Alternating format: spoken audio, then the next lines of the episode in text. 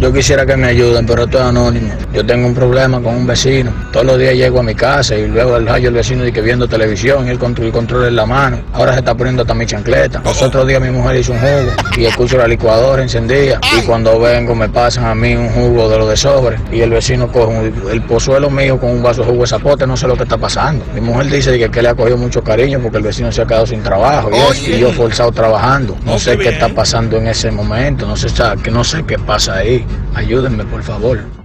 Bueno, ese pana que se ponga un chi de viva, porque en su casa hay un solo problema con el vecino.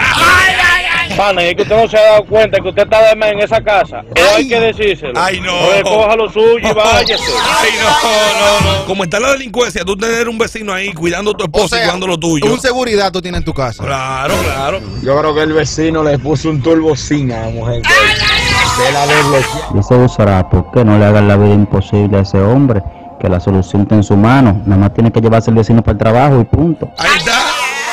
El consejo de Gusarapo para ti. Viene otra. Ay, hombre, pobre loco. Oye, ahorita le van a servir la bichuela aparte, el arroz aparte, Oye. la carne aparte, a él todo ligado como si fuera un puerco.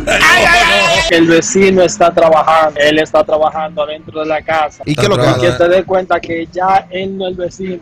Él es el dueño de la casa. El vecino es él ahora.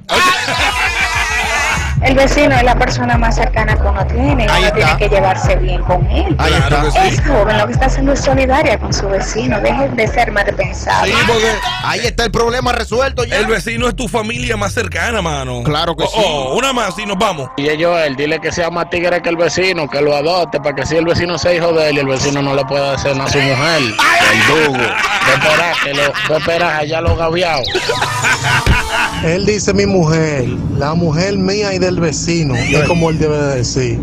Y él no, no hay que pedir, no tiene que pedir ayuda. Él tiene que recoger la ropa y se la quieren dar y arrancar. Y dejar el vecino ahí para que lo deje de mantener. Porque mientras tanto, él está manteniendo al vecino. Que él no A sabe. la mujer de un amigo mío Se le está. Todavía, todavía él no le ha licuado nada. Lo próximo que le van a licuar son los cuernos. RJ, lo más sagrado en una casa es el control, la chancleta y el pozuelo. Y ese hombre se la está cogiendo. Imagínate tú a la Hay mujer. un dicho que dice, guerra avisada, No como mata. quiera mueren soldados. Es verdad. Yo le voy a decir a él que ya está muerto hace años.